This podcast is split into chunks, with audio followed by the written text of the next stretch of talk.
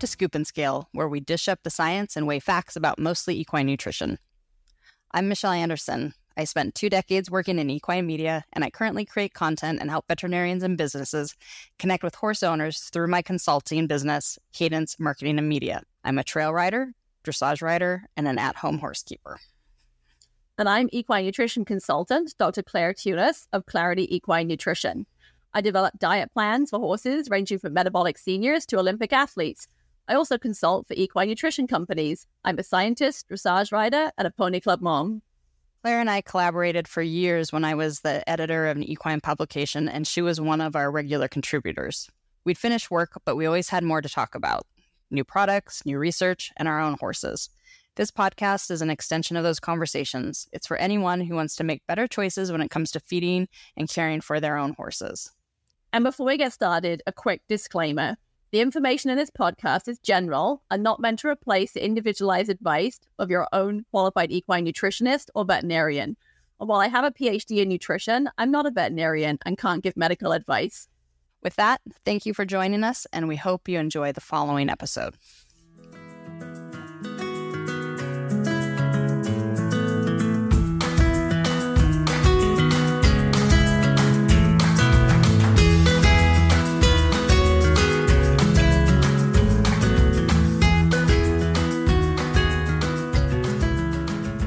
It's been a while since we've recorded one of these. I've uh, I've been in Europe for about a month, and I feel like we should catch up. What have you been up to while I've been gone? Uh, getting lots of riding in, lots of working. We also had our the first CDI in the Pacific Northwest. I think it's been over 30 years since there was wow. a, CDI, and uh, my my trainer competed in that uh, with uh, a barnmate's horse. Um, and I, I, have to tell you because I just thought this was funny. I was sitting at a table with one of my barn mates that I had traveled with to get there, and we're watching the CDI, and her horses are really beautiful, just like very shiny, and their body condition is beautiful. She just she does uh, a stellar job with the management of her horses. And I was like, nice. I'm just wondering, I'm like, what what do you feed them? And so she started uh, describing what she feeds them. And so uh, she told me a, a, ration balancer of a specific brand. She told me a, a flax and a, a, specific amount of flax uh, that she feeds them, and, and and went through her forage that she feeds them. And I was like, hey, do you know Clair? and she goes, oh. Yeah. Clair did the diet for my horses, um, which is just funny because she, you don't live in this area, you do consult oh. all over the country, and she is from from another state uh, that I think you've done quite a bit of work in. But uh, when I said, "Oh, Clair," um, she looked at me like I was. She's like, "You know Clair?" I'm like, "Yeah." Clair. And it was very funny. But kudos to you on helping with those diets because her horses are are beautiful and, and she's done done a good job. So I'm now gonna start looking whenever I'm at stuff for uh, horses that are eating Clair design diets. I think I think I can I think I can point them out. Oh, that's that that will be fun. And um, yeah, I'm glad she's getting good results. yeah. I think she's going to be calling you soon. She said it's been a while since you guys have done an update. So I think I can see you. Our audience can't, but I think you're you're blushing a little bit. no, no, it's just because it's really hot here right now. the Arizona heat. Okay, okay, we'll take yeah, that. yeah. We've been tackling equine nutrition basics, and in this episode, we're going to discuss electrolytes, salt, and water in your horse's diet. Yes, and it's timely because I just got back from a lovely vacation in Europe, which was fabulous. Came back to the desert, and goodness, it is hot.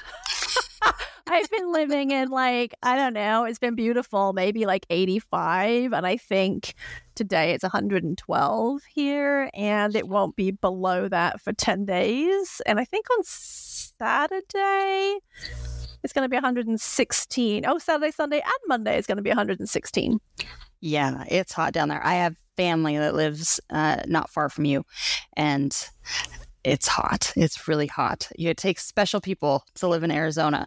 And yeah, it can be hard on our horses here in the high desert of Oregon. We get some hot days too, and they haven't hit quite yet, but they're coming and we'll get over 100. And so anytime it starts getting hot and we start seeing our horses sweating. I actually, mine were laying out in the sun and one had some some sweat spots on her yesterday um, that, that I had to check out. Uh, it makes me start wondering do I need to start adding electrolytes? Often I'll add electrolytes when I'm at a horse show and it's hot, but does she need that as part of her regular diet? Um, but with that, what is an electrolyte? Yeah, that's a great question. And and to your point about those sweat patches here in Arizona, our horses are sweating so heavily just standing around when it's like it is right now that they literally have salt encrusted over the top of their backs. And you've got they're white and crunchy. It's, yeah, I've never I'd never seen anything like it till I moved to the desert. But yeah, electrolytes. Um, you know, I think we when I when people normally talk to me about electrolytes, they're often thinking about you know these are things that come in a bucket, right, or a supplement container, um, and um, things that they supplement their horse. But you know, from a kind of a biology chemistry point of view electrolytes have a very specific sort of definition and uh, you know they're substances that will dissolve in water and once they've dissolved in the water, they have a positive or negative charge. So, um, so for example, salt, right? That's sodium chloride. When you put sodium chloride in a glass of water and stir it, it will dissolve. You can't see it anymore. So it's what we call it's completely what we call dissociated into the water. So they will completely dissociate into water. So you have that glass of water with salt in, you stir it, it completely disappears. And so that sodium and chloride is actually broken apart. And so now you have sodium ions and chloride ions, and sodium ions have a positive charge, chloride ions have a negative charge.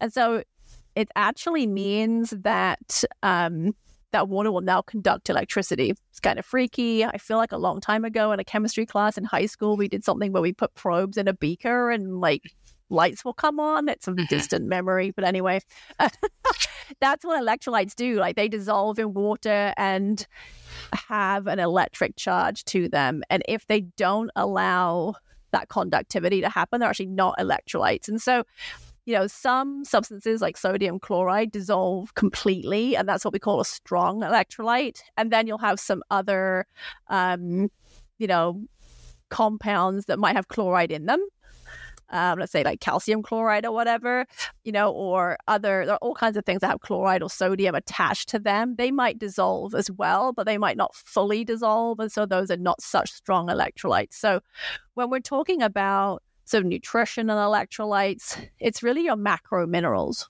right? So it's calcium an electrolyte, phosphorus is an electrolyte, sodium, chloride, magnesium. Those are all our electrolytes.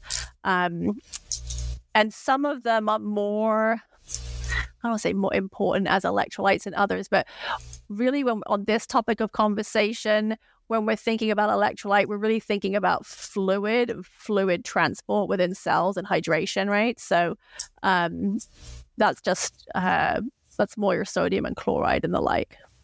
So help me understand the, I guess, the physiology of it. I know uh, is the are the electrolytes helping the horse sweat and that's why they need the electrolytes?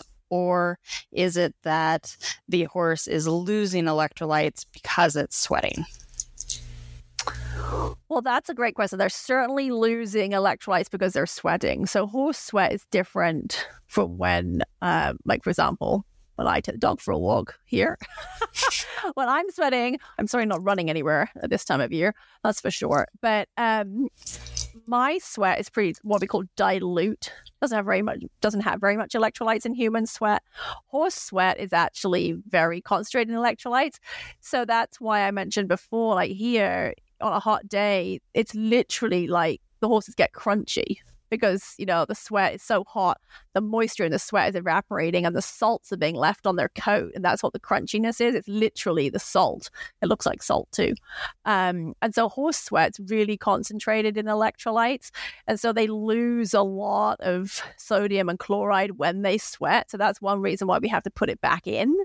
Um, and and again because sodium in particular is so important um, in regulating fluid movement within the cells in the horse. If you're deficient in sodium, your ability to move fluid around your body both between cells and within cells, um, is diminished. And so that means your cells can't function properly. Oh. And is it true that you don't necessarily have to see a wet horse to know that your horse has been sweating? Like, are they always going to be wet when they're trying to cool themselves? Yeah, I think if they're actively in that moment of sweating, then yes, they will be wet. I mean, that's the whole purpose of sweat, right? Is that it um, that it's evaporative cooling. And so they're creating that moisture. I mean, have you ever gotten a pool with a t-shirt on? And then you yeah. get out and you've got a wet t-shirt or wet clothes on and you just feel cool for the next however long until it dries because the the moisture in that t-shirt, the air moving over that t-shirt is actually pulling heat out of your skin and helping to keep you cool. Um, so that's really the purpose of sweating in the horse is that by pulling that moisture into their skin. It's evaporative cooling, right? It's like the heat moves from the muscles to the surface of the skin and it's lost that way. But in the, also in the process of creating sweat and the air moving over that sweat and pulling the, the sweat off the skin, it's actually keeping them cooler. Um, but um, so yes, I mean they they will be dry, they will be wet. Sorry, in the, you know in that in that moment of sweating. I, what I'm thinking about is I'm thinking about horses in trailers.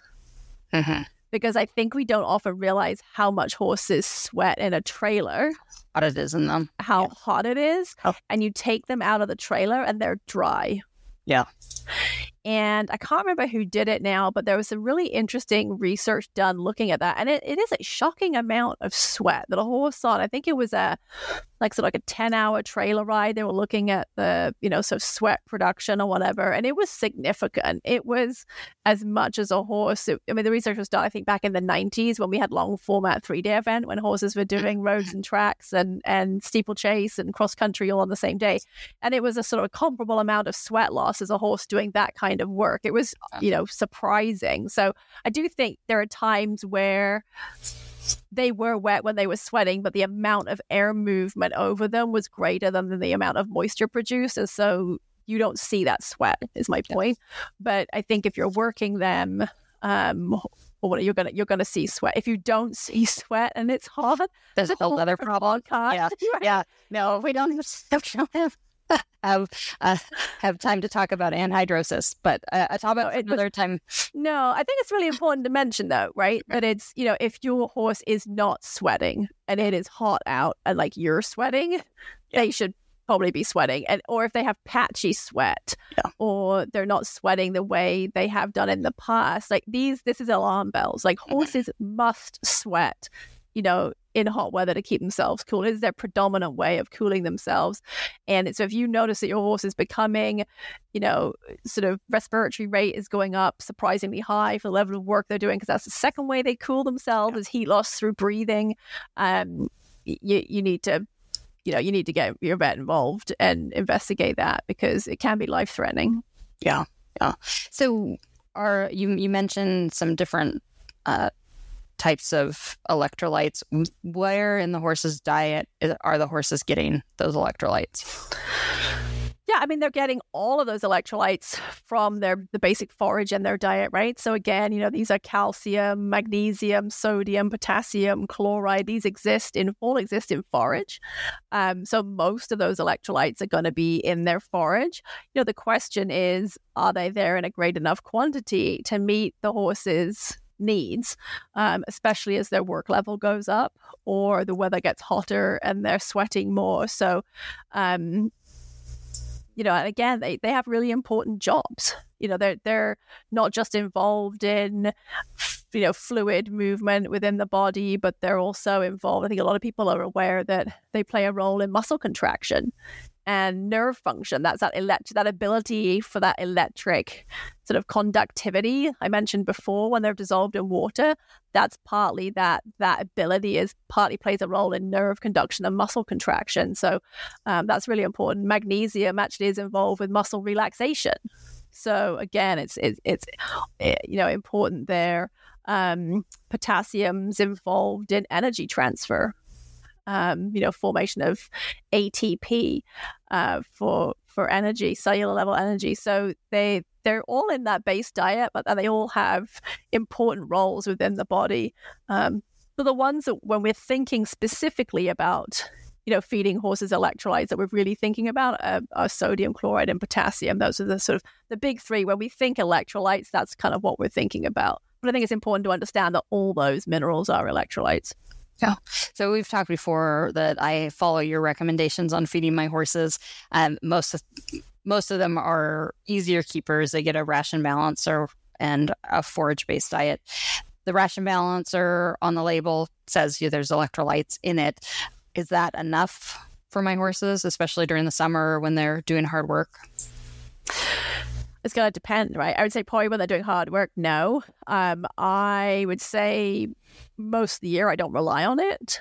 Um, you know, I think it's sodium is so vital for thirst stimulation. I mean, it's the cheapest colic insurance you can buy is to make sure that they're getting enough sodium. So um, I don't rely on you know, just the balancer that they're getting. Actually, I did a quick look before we started doing uh, this uh, podcast today. Had a quick look at a handful of different balances that are out there. So, you know, if you um, if you're feeding, say, a pound and a half of a commercial balancer to an average size, you know, 500 kilo, 1100 pound horse, um, you're going to be feeding, it was between, I want to say like 3.2 and 8.8 grams of sodium per day. To put that in perspective, that same average size, 1100 pound, 500 kilo horse on a cool day at maintenance doing no force exercise has a requirement for 10 grams of sodium per day. So that balance is not, go- none of those balances. I looked at five different balances. None of them would meet that horse's sodium requirement when fed at that level. Um, now, obviously, you're saying, well, what about the forage? Because I'm not just feeding a balancer, but you know that varies too, right? And again, the sodium concentration is varies by every cut of hay is different. So I took a quick look at Equi-Analytical's, a company that does a lot of forage analysis, and they have a good feed library for some basic, you know, things that they often analyze. So they have grass hay, an average grass hay, and um, you know, what's the average uh, you know sodium requirement uh, coming from let's say you fed your horse 2% of its body weight per day as uh, grass hay you might be getting like 8 point on average an average grass hay would give you 8.3 grams of sodium so you might just be there like you might just be meeting your horse's uh, maintenance requirements with your balancer and your hay, but certainly as their work level ramps up, you know, that sodium requirement goes from what 10 grams a day up to um, I want to say it's like uh, 40 grams per day. So it's it's you know a big big increase. And so that hay and that balance is not going to meet that requirement at that point. So you keep referring to sodium and chloride, um, sodium mm-hmm. chloride. So we're talking about what m- most of us know as salt, right? And yep. I, I, think that uh, if anyone has followed along in the time that you and I have worked together over the last decade, I think it's been, yeah, um, the, they have heard me say before that you know, uh, salt is uh, has been an important part of our ongoing discussion about horse nutrition. And honestly, Clair, that's one of the biggest changes that knowing you has made in how I feed my horses is delivering them salt top dressing with with their rations every day. So I had always fed salt blocks and I think I, I'm leading into this question, but is a salt block enough? It can be if your horse uses it, right? But my, in my experience, most of them sit in the corner of the stable getting dusty and covered in cobwebs and don't get used. So, you know, again, if your horse has that sodium requirement of 10 grams per day, that's equivalent to about an ounce of sodium chloride or table salt a day, which, you know, there's 28 grams is, is, is an ounce, right? Just over 28 grams is going to give you 10 grams of salt. So that means that that's the equivalent of a two pound two pounds of salt from a block every month. So those little itty bitty blocks that you buy that are sort of what six inches, eight inches long, you know, those small ones. I think they're four pounds a piece. So you'd have to be getting going through one of those every other month. And most people I know's horses just don't get through that much salt. So um, salt blocks are made for cattle. I mean, again, anybody's heard, you know, heard me talk about this, it always hears me ask people, you know, in the talks I give, have you ever been licked by a cow? You know, and have you been licked by a horse? You know, and it's a very different experience, right? Because anybody who's been licked by a cow knows it's a very rough experience. they have rough tongues and they do a much better job at degrading a salt block than horses do. Um, so, absolutely, horses should have access to salt blocks. Um, it's interesting that sodium is the one mineral we know for sure that horses have a craving for and so they will go looking for sodium. And most of us know that. We've seen horses licking metal railings. I had one once that licked the inside of its winter blanket. You know, it's licking the sweat off the inside of the Gross. blanket. No, I know, right? I was watching you do it. And I'm like, dude, what are you I- doing? And I realized his salt block had run out. And so um, there was a cue to me to go buy him another salt block. But, you know, they lick your hands, they'll lick the sweat off your hands in the summer, that kind of thing. So they do have a craving for salt. So absolutely um, give them a salt block. Um, but for me, I prefer to give them that that minimum of two tablespoons of salt per day. Or I should actually say it's it's one tablespoon per 500 pounds of body weight. So if you've got a small Welsh pony, it's going to be one tablespoon of salt a day. If you've got an average sized quarter horse, it's going to be two tablespoons of salt a day. And if you've got some massive warm blood, it might be three tablespoons of salt a day. Um, and I'm going to give a salt block as well. So the two tablespoons is a lot of salt for anyone who's not doing that. The first time you do that, it it looks like a lot. Um, honestly, when I started doing it, I was like, I think one tablespoon's enough. You know, like Right. and then, but you convinced me, so so I bumped him up. I I did have to start with a little bit and add it. Yeah, and it's not all at once because they're kind of like, oh, you just changed what I eat, and I'm suspicious of it. Um, but that's been been my experience. Is that what what other clients of yours deal with when when they're feeding their salt? Yeah, you definitely want to start slowly, especially if you've got easy keepers that don't get a lot of feed. And it can be tricky, you know, doing the salt with a if you're only doing pellets or something because it kind of falls between the pellets. So getting the pellets a little damp can definitely help. Um, but uh, yeah, certainly start off slowly. Otherwise, it's like you if you oversalt your food. You know, if you're somebody who doesn't eat a lot of salt and you suddenly cook with too much salt, it's like ah. Yeah. Um, but they do get used to it. It is an acquired taste. Um, and I should just stress that that is a minimum, that two tablespoons of salt, that is a minimum sodium requirement on a cool day, like 70 degrees, doing no work. That That's just their baseline sodium requirement. That does not replace sweat loss. Yeah, it's it's pretty amazing. I mean, it's and it seems like so much when you first go to give it to them. So mine get two tablespoons of salt. They get their ration balance, so that has salt. They have, or and they get their forage, uh, and then they have access to blocks. So the blocks, uh, you have options when you go to the feed store. You have a red block or a white block. Which one is appropriate for your horses? Yeah, some people have more than that, right? Some people have like the yellow ones, which Kind have of a green selenium in. Yeah, Yeah, yeah, yeah, whatever. Yeah, Yeah, so not the selenium one. Yeah. I would to stay away from that unless you're really absolutely certain you're in a low selenium area. That just that, that kind of worries me a bit. But um the white ones. I'll do white ones. You know, I- I- and I will admit our pony who's a bit spoiled, um, he does have a Himalayan salt on a rope. um, in his stall, um, I do think sometimes they like the taste or they like the novelty of it. One thing I noticed recently that I think is really interesting, um, you know, we have the Mare Motel pipe stalls, and so um, a lot of folks will hang those Himalayan blocks from the pipes. It's really hard for the horses to lick them like that because every time they go to lick them, they swing away. Yes. Now, for our pony, who's a total busybody, it's partly, you know, mental stimulation as much as it is giving him a salt block. Uh, he's so spoiled. He actually has a white salt block in his hay tub and a hanging Himalayan salt. So that, that's sort of a, it has play factor. But I think if you're only going to give a hanging block, like hang it in such a way that it's got something behind it so that they can actually lick it and it doesn't keep escaping them all the time. Yeah. Otherwise, they're never going to get any salt off of it, right? So Yeah. just it just dawned on me recently. I don't know why it took, you know, two decades for me to figure that one out. But anyway. well, so I'm obviously giving my horses their salt every day in their ration, but I also have a, a bucket. We mentioned a, a bucket of uh, of electrolytes. That's not the only way they come. Uh, in addition to salt, the other the other electrolytes that your horses might need. What do you recommend, and can you describe the different ways that that people could supplement their horses with with electrolytes beyond what's in their their ration? Yeah, so you know, if your horse is actively sweating or it's you know hot out or whatever, then then you're going to need more than those two tablespoons, right? Because now that's just our maintenance. We're not sweating everyday amount. You could, of course, just increase the amount of table salt you're feeding.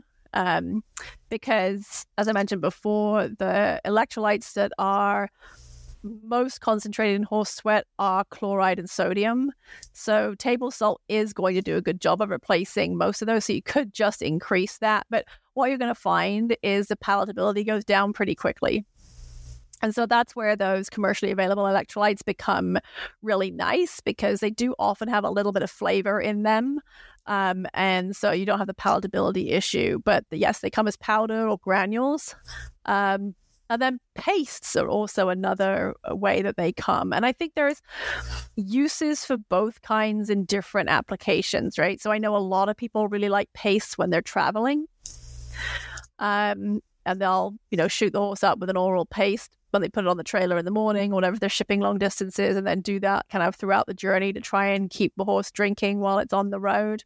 Um, it's easy, right? A lot of, especially if you're shipping with a commercial hauler, they may be willing to put something like a pace, but they're not going to stand there with 12 horses on a rig with a bucket of feed, you know, waiting for them to each finish the bucket. It's just not going to happen. But they'll walk through a commercial trailer and like shoot a thing of paste down each horse's throat. So that's where the paste kind of are pretty useful. The powders can be given in feed or in water. Um, and so that's that's the nice thing about those. Again, there's a couple of different ways of, of being able to give those because they should dissociate in water, right? They should dissolve because that's what makes an electrolyte. Well, and I know it can be tempting to go go to a horse show, for example, and it's hot and summer, and you're like, "Oh, my horse needs electrolytes." You haven't been doing it. You get to the horse show, and you'll put it in their in their water to drink. I have one horse that's super picky when we're traveling. What are your recommendations for picky horses like that and adding electrolytes to their water when you're traveling? Yeah, I have to say, I personally am not a big fan of electrolytes in water. I would, if my horse is getting some feed in a bucket, I'd rather just stick it in there mm-hmm. and not run the risk of them deciding not to drink their water, to be honest, or also me not knowing if they've drunk all the electrolytes that I want them to drink. Um, if you're going to add electrolytes to water, you absolutely have to hang a bucket, you know, your normal two buckets or you know with no water and then one bucket with electrolyte don't ever just give them the bucket of water with electrolyte in because if they do decide they don't want to drink it, um, now you've completely shot yourself in the foot because instead of increasing your horse's water intake, you've decreased their water intake potentially. Yeah. Yeah. Um, so that's really important. If you're putting electrolytes in water, they must always have plain water available as well. Um, but yeah, I have to say my personal preference is, is actually to put it in feed. Yeah. Uh, my picky gelding, it's like water when we're traveling. He decides is poison anyway because it's not right. his water. And then you add electrolytes because people will say, like, oh, add electrolytes because it has flavoring in it or whatever. And then they'll drink it more. And he just thinks that's extra poison. right. yes, that is definitely true. Yeah. I think it's worth mentioning, true, if you're traveling, you know, oh, you know, people always have this thing, oh, can I preload electrolytes? You know, I go into a show, can I just like fill them with electrolytes before they go and that doesn't really work like you they don't they're not going to store more than they need mm-hmm. um so it'll just go straight through right so um i don't know that you're necessarily doing any harm but you're you know, potentially just wasting your money. Um, and if you're giving your two tablespoons of salt every day, Yeah. uh, you know, they're they're kind of already kind of going to have a good baseline, especially if you've been adding electrolytes to that at home on heavy work days or whatever. There shouldn't be any need to uh, preload. But what I tend to see is people who think about preloading are the people that don't give salt every day and Mhm. aren't doing like you know, it's like they suddenly think about it because they're going Yeah. somewhere. Yeah. Yeah. Um, the other big thing for showing, and I, you know, I've, been guilty of this myself. Um, years ago, I did a I did a consultation for a dressage rider, a dressage show, and I asked what she did for salt, and she said, um, "Why do a block?" And she's at the show. It was like day three. And I looked over the stable door and I can't see a block. And I said, Well, where is your block? At home. Said, Well, it's at home. you know, and we had Yeah. this conversation about how one of her complaints and why she wanted my help was that she was finding that by the kind of third day of the show, she didn't have any gas in the tank and the horse was behind the leg. And, you know, her changes weren't as clean as they should be. And I'm thinking, well, given what we know about the importance of sodium and chloride for muscle contraction, um, and what's really interesting, I remember reading, um, I think it was uh, something written by Dr. David Marlin, who's a, a great physiologist from the UK, um, an article that he had written. And I think it's something like for every percentage dehydration, you see a 4% decrease in performance. And you know the skin pinch tests that we do for for hydration in horses. Yeah. Um, Yeah. So let's describe that. You pinch the skin on the neck, it raises, it should snap back. How long right. should it like yeah, stand? less yeah. than two seconds or whatever, right? And it's same with capillary refill, right? If you lift the lift up and you put your thumbprint on the horse's gum, you take the thumb off, it should immediately go back to the color it was originally. Yeah. Um, but anyway, so you don't get tented skin until they're like five or six percent dehydrated. Right. So by the time you can really tell they're dehydrated, they're already quite significantly dehydrated. Yeah. And so if you're getting a 4% loss for every percentage of dehydration, and they could be up to 4 or 5% dehydrated before you know, that's a 20% decrease in performance potentially. Yeah. Yeah. And add to that that they're losing the amount of sweat in the trailer uh, when you have a 10 ride, 10 hour Mhm. trailer ride to get to your competition. You're already behind the eight ball before you even put your foot in the stirrup. Yeah. But I have to say, if if anyone is listening is going, oh, oops, I've never thought about that. Like I don't I don't blame you. Like it's like there's so much to keep track of when you're traveling, especially if Yeah. you if you board and you're not necessarily the one mixing your horse's ration or delivering that salt block. Like what an easy mistake to make. Um so Oh, hopefully totally. you got hopefully that client got good results when she started They did, and we've you know we've had I've had horses that I had a horse once that was tying up, um, had tied up at a three star old, what would now be what would it now be, four star. Um, yeah, it'll change anyway. I, I don't it's more than I'll ever do. So I don't know. no, it would be a it would be uh, it would be a four star now. So um, yeah, she ran the horse. She had to pull up because the horse tied up cross country, and, and again was one of those horses that just did not drink on the way to competition. And Yep. she wasn't doing. She was doing electrolytes on days she worked the horse hard, but she wasn't doing salt every day. And so we kind of made that change. And I mean, the horse's performance improved significantly. And what was even more, she that client was doing IV fluids before and after cross country. So at that level, horses typically get IV fluids after cross country as an insurance policy. She was doing them before and after, which is a huge expense to her. Mhm. Um, and it's not great fun for the horse to have to keep getting IVs all the time. Yeah. So, um, you know, the fact that we were able to get that horse drinking on the trailer by making that simple change meant that that she no longer had to do IV fluids before cross country. So that in itself was huge. Yeah. Yeah. Well, so we were talking about the flavorings that are in some. Obviously, like if you're if you're feeding table salt or livestock salt, it's not probably going to be flavored. But a lot of the packaged electrolyte supplements are. Uh, Yep. Those can come with sugar. Are we concerned about metabolic horses getting that sugar? And is there a place in the ingredient list that where the sugar should land, Mhm. if there is any? I think it's you're going to have to get good at reading labels, right? Yeah, yeah. Because um, you know, a little bit of sugar for flavoring, I'm not too concerned about, and some of them actually have uh, like not so. You might see dextrose is what's probably going to be labeled as. Um, some electrolytes the first ingredient is dextrose. If dextrose is your first ingredient, you're not going to have enough sodium and chloride in that product for it to really be an effective electrolyte. And I see quite a number of electrolytes on the market that are just not concentrated enough to get the job done. You'd have to feed so much of them that it's ridiculous. They're not going to do anything. The best electrolyte you could feed your horse, and if somebody could help me figure out how to do this, um, Michelle and I would be very happy. We'd be quite, we'd all be quite well. We'd all get rich together. But like, you know, the best electrolyte would actually be horse sweat right because the idea is is you would put back in exactly what they lost so mm-hmm. well thought out electrolytes have mirror the composition of horse sweat in their composition of electrolytes because that's their purpose. Their purpose is not the day to day maintenance sodium chloride, it is to replace horse sweat. And so it has the same composition as horse sweat. So chloride would be your first ingredient, or sodium chloride is your first ingredient, and then you might get potassium chloride, um, and oh, and some other things as well. And you might get a little bit of calcium, a little bit of magnesium. You're generally going to get pretty tiny amounts of those because they're not really lost in sweat that much. And as we mentioned before, most of the time you're getting plenty in the main diet anyway. Um, so you don't want dextrose as your first ingredient. And so if I had a metabolic horse, to get back to your specific question, I wouldn't be that. I'm not that worried if the um, if it's a long way down the ingredient list and it's a properly formulated electrolyte. If it was the first ingredient, that would concern me.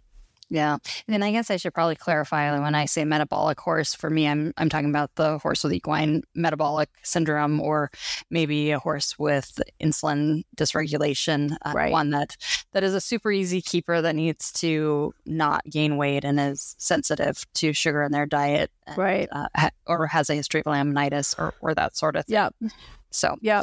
Um, so other ingredients in those electrolytes, uh, you mentioned magnesium. I'm curious about that because I supplement one of my mares uh, with magnesium for uh, as a calming supplement, um, and I know that magnesium can also create some digestive upset, at least in humans. I don't, I don't know if we see that in horses also. Uh, if they're already getting a magnesium supplement for calming reasons, or is there a chance of overloading and getting them too much? I don't think so. There shouldn't be. Again, if if it's a properly formulated, uh, you know, electrolyte, the amount of magnesium is going to be pretty tiny. It, you know, might not even be a gram. Um, so that's not going to be enough to really to really worry about, to be honest. Okay. And what about calcium and potassium? Are, are we going to see those in there? Yeah, you might see some calcium. Again, it's going to be a tiny amount. Potassium's going to be a little higher. You know, it might be, you know, in the more like four or five grams of potassium per serving. Interestingly, you know, horses generally have pretty massive amounts of potassium in their diet already because our forages tend to be very high in potassium. So, you know, unless you're like an endurance rider doing really long rides where they're sweating extensively for many hours, the chances of potassium loss being an issue is pretty low, but you will generally find potassium as like the third highest, you know, level in in most, you know, well formulated electrolytes. Uh, so there is this lingering belief that electrolytes might give horses uh, gastric ulcers. Can you address that thought that that some some people have? Or and why we think that? Yeah, no, there was a study done uh, looking at electrolytes and looking at gastric health, and they did find that high levels of electrolytes did appear to irritate the stomach lining. I will say the amount of electrolytes that they gave, I can't see anybody in the real world actually ever giving their horse that much electrolyte. So I, I doesn't it doesn't worry me that much. unless I had a horse that you know perhaps was actively suffering from ulcers, then I might be a little bit you know more concerned. There are um, uh, at least forms of salt out there that are encapsulated in uh, oil, in fat.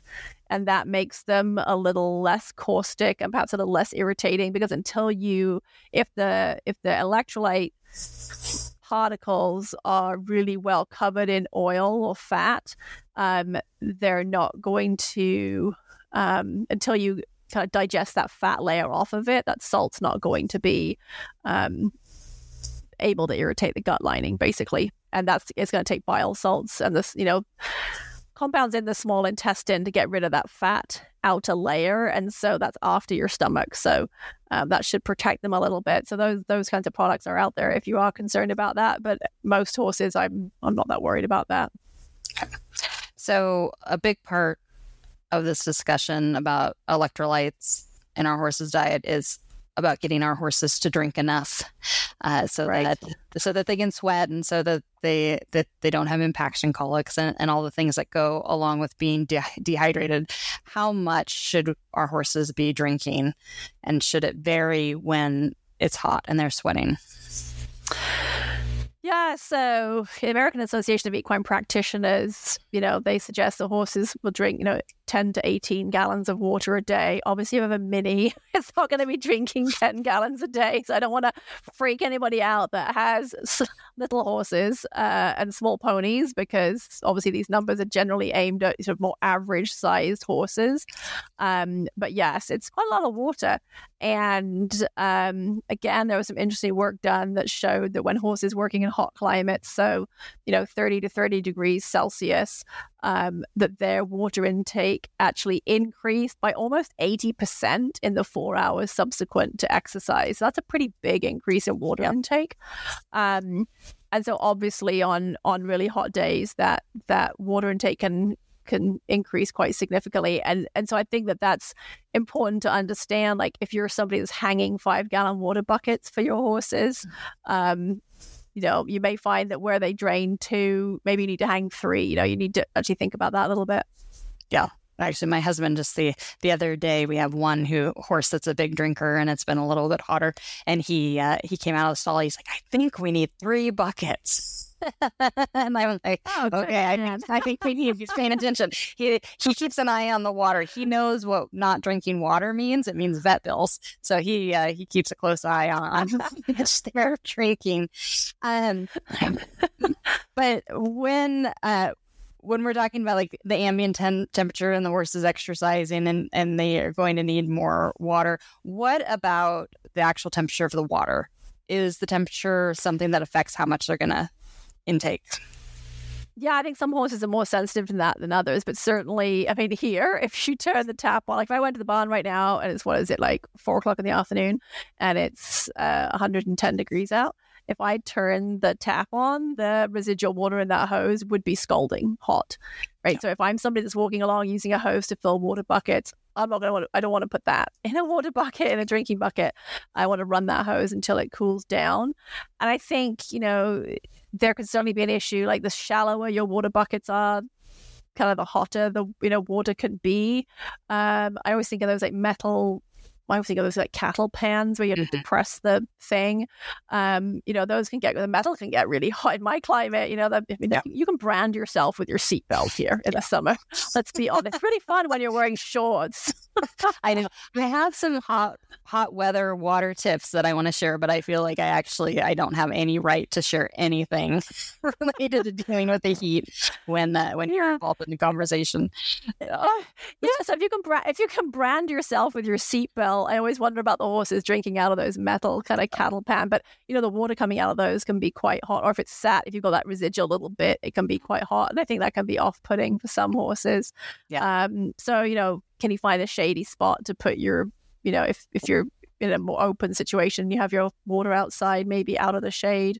You know, can you find a shady place to put it? I know somebody who um, makes massive ice bricks in her freezer every day for her horses, and then she has the big she uses muck buckets as water troughs, and then the horses will get uh, a big ice brick in their uh, water bucket in the afternoon. So, um, those are lucky, kind of nice, lucky, right? lucky yeah. horses. So I, I don't go that far, but I, I do try to make an effort to go out there and dump the trough and give them a fresh refill in the hottest yeah. part of the day just because it, it gets a little mm, i wouldn't want to drink it I, I like a nice cold drink when it's hot yeah so and i i think it's keeping you know cleaning water uh, frequently yeah. in the summer too i know our water gets really scuzzy and if you're lucky enough to have a hay dunker in your barn yeah then you know that really gets you can get there's microfilms of oh, it's just gross so i mean yeah, yeah that's that's yeah, keeping it keeping track of the cleanliness of the water as well. I think is really important in the heat.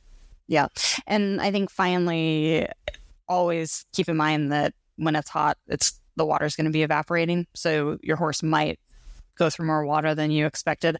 That's true here also in the winter when when we're cold for long stretches and and we have the water heaters in the troughs and the the water eva- evaporates off uh, because it is warm. So it's just you have to keep keep an eye on it and make sure the horses yeah. have have access uh, to good drinking water all year round. And I think it's um yeah, and I and I think that's also you made me think about what they're eating for their main diet.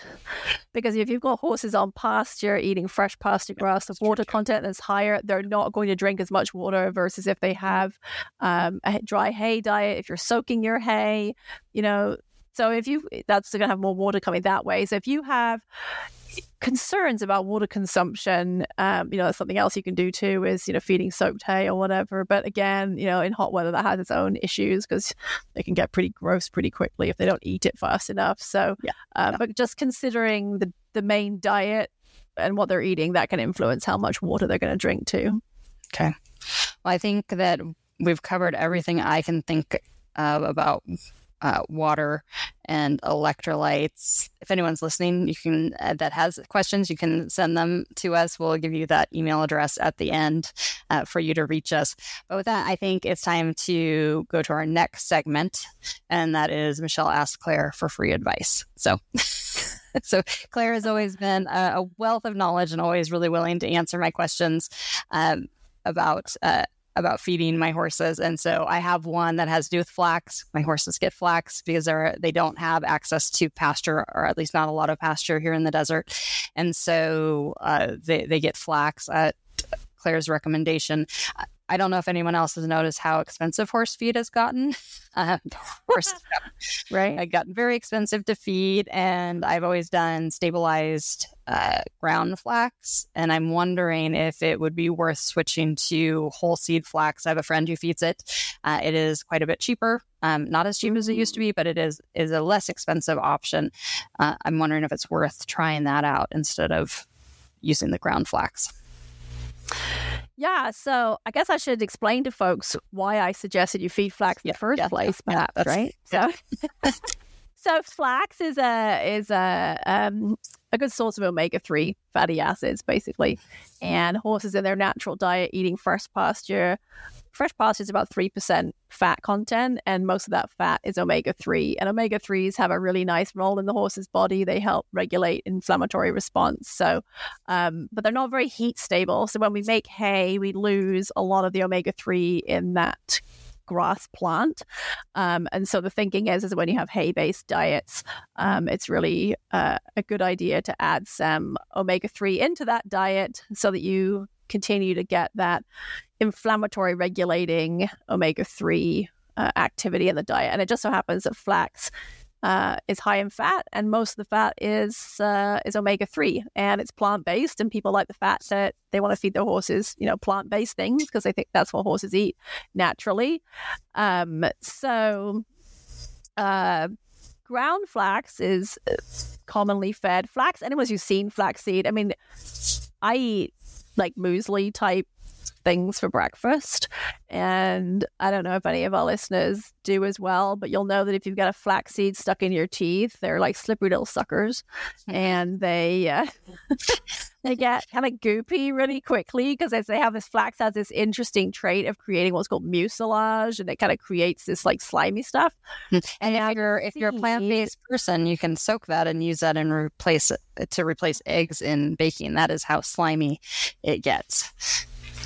I didn't know that. You didn't know? Oh, didn't know I could. I didn't oh, know that. I, I didn't know that I could use it. You see, so Michelle teaches Clair. Hey, uh, look at that, Michelle. Yep, yep. You, if you're ever out of egg or cooking advice, or right? Yes, or yeah, or if your child goes vegan, um, you can uh, soak some flax. Uh, yeah, I didn't know. I mean, I knew that they when you soak it, it's actually kind of fun to soak it. My, we used to cook flax as a as a child. My mother used to cook it on the stove top and it smells disgusting. And if it ever boils over, it's a total pain to get it off your stove top. Um, and there's really no reason to cook like cooking it like omega 3s are not heat stable so cooking your flax kind of destroys your omega 3s but it does Yeah. create a really lovely snot like substance the horses really like to eat. So anyway we'll leave that there. But anyway so flax seeds whole flax seeds have a really um hard shell and they're they're pretty hard to eat. So that's why we grind them most of the times it just makes it easier for the horses to digest them. So the question becomes can they digest them if they're not ground? And yeah i mean i think if you know that's what their teeth do right? Their teeth are grinders. So as long as they crush those seeds with their teeth then they're going to be able to digest the contents of those seeds. Obviously it's likely they're going to swallow some without chewing them though and then those might not be so digested quite so easily. So i think you could go to whole seeds. My general recommendation and and i don't have any like science on this other than i know that they're not going to chew every seed you feed them so my common sense approach is I generally recommend feeding a cup of ground flax a day. If I'm going to do whole seeds, I'm going to feed more than that to make up for the ones that don't get chewed. So I might feed, I don't know, a cup and a half of whole seeds a day. Um, just a caution though, you probably will find flax growing in your pastures if you feed whole seed because it does go straight through. So, and if you, you know, it's not having any, it's not having any nutritional benefit from an omega three standpoint if it goes straight through. If yeah, so if you have flax in in your paddocks, then yeah, yeah, your horse Yeah. get it. So we have lots of flax here in in the high desert. It's very beautiful. Right. So at least you have beautiful paddocks. so okay, well, indigenous. I'm sure that's indigenous, right? The It- uh, um, it's not from my horses. It, I planted it. It's on purpose. so, do I recall that your husband is a coffee drinker? He is. Yes. Yes. Yep. Does yep. he have a very- really nice? Yes, yes, he has this very fancy grinder. Yes, I think in his uh, scale, I think we have talked about my scale going out, me taking his coffee scale out to the barn. Yeah, you could steal his grinder and use it to grind flax. That would probably go down like a ton of bricks. But anyway, No, yeah, No, I know. Yeah, we have similar. We have similar husbands uh, who have similar coffee uh, likes. Um, but anyway, you could grind the whole seeds yourself. Come on, don't you have anything better to do in your life? I, I was at back back before it was very popular to feed flax. I was at a barn where the trainer also managed the barn, and every morning she had a coffee grinder. I do remember that, and she would grind it fresh every day. I so Mhm. why why does it have to be ground f- fresh every day though? Yeah, because once you break that uh, shell on the flax, now you've taken away its protective layer. So now oxygen can get to the fat and potentially it can go you know, oxidize it and it can go rancid. So the ground stabilized flax, the ground flax that you buy at the feed store should have been stabilized, kind of like stabilized rice bran. People are used to that concept of stabilization in rice bran. Uh, they do the same thing in flax, which gives it a really long shelf life, normally six to six months to two years, um, and it shouldn't go rancid. Um, whereas when you just grind it in your coffee grinder, I don't care how nice your husband's coffee grinder is, it's not going to stabilize it, um, and so it's going to be at risk of rancidity. So you do want to, you know, feed it as soon as you ground it. I know some people will grind it and then put it in like the fridge for a couple of days, and you can probably get away with that. But um, yeah, generally you want to grind it and feed it right away. Okay. Well, I I do feel like I'm a really um, good horse owner. Um, I will probably stick with my ground, uh, pre-ground flax, and just pay that little bit of extra money rather than trying to uh, grind it every day, every morning. It's always that time, time versus money, right? You pay for convenience. It's it's a it's a balance. So, well, thank you. I appreciate the advice. You're welcome. That's all the time we have. Uh, we hope that you've picked up a tip or two that you can use with your own horses uh, to keep them hydrated during the hot months and even during the winter. For our listeners, if you'd like to be part of our conversations, please send your suggestions for future topics and equine nutrition questions to info at scoopandscale.com. That's info at scoop and is spelled out scale.com. You can also find Clair at clarityequine.com. And please make sure to subscribe wherever you listen to your favorite podcasts because we don't want you to miss anything. For the Scoop and Scale podcast, I'm Michelle Anderson. And I'm Dr. Clair Thunes. Thanks for riding along with us.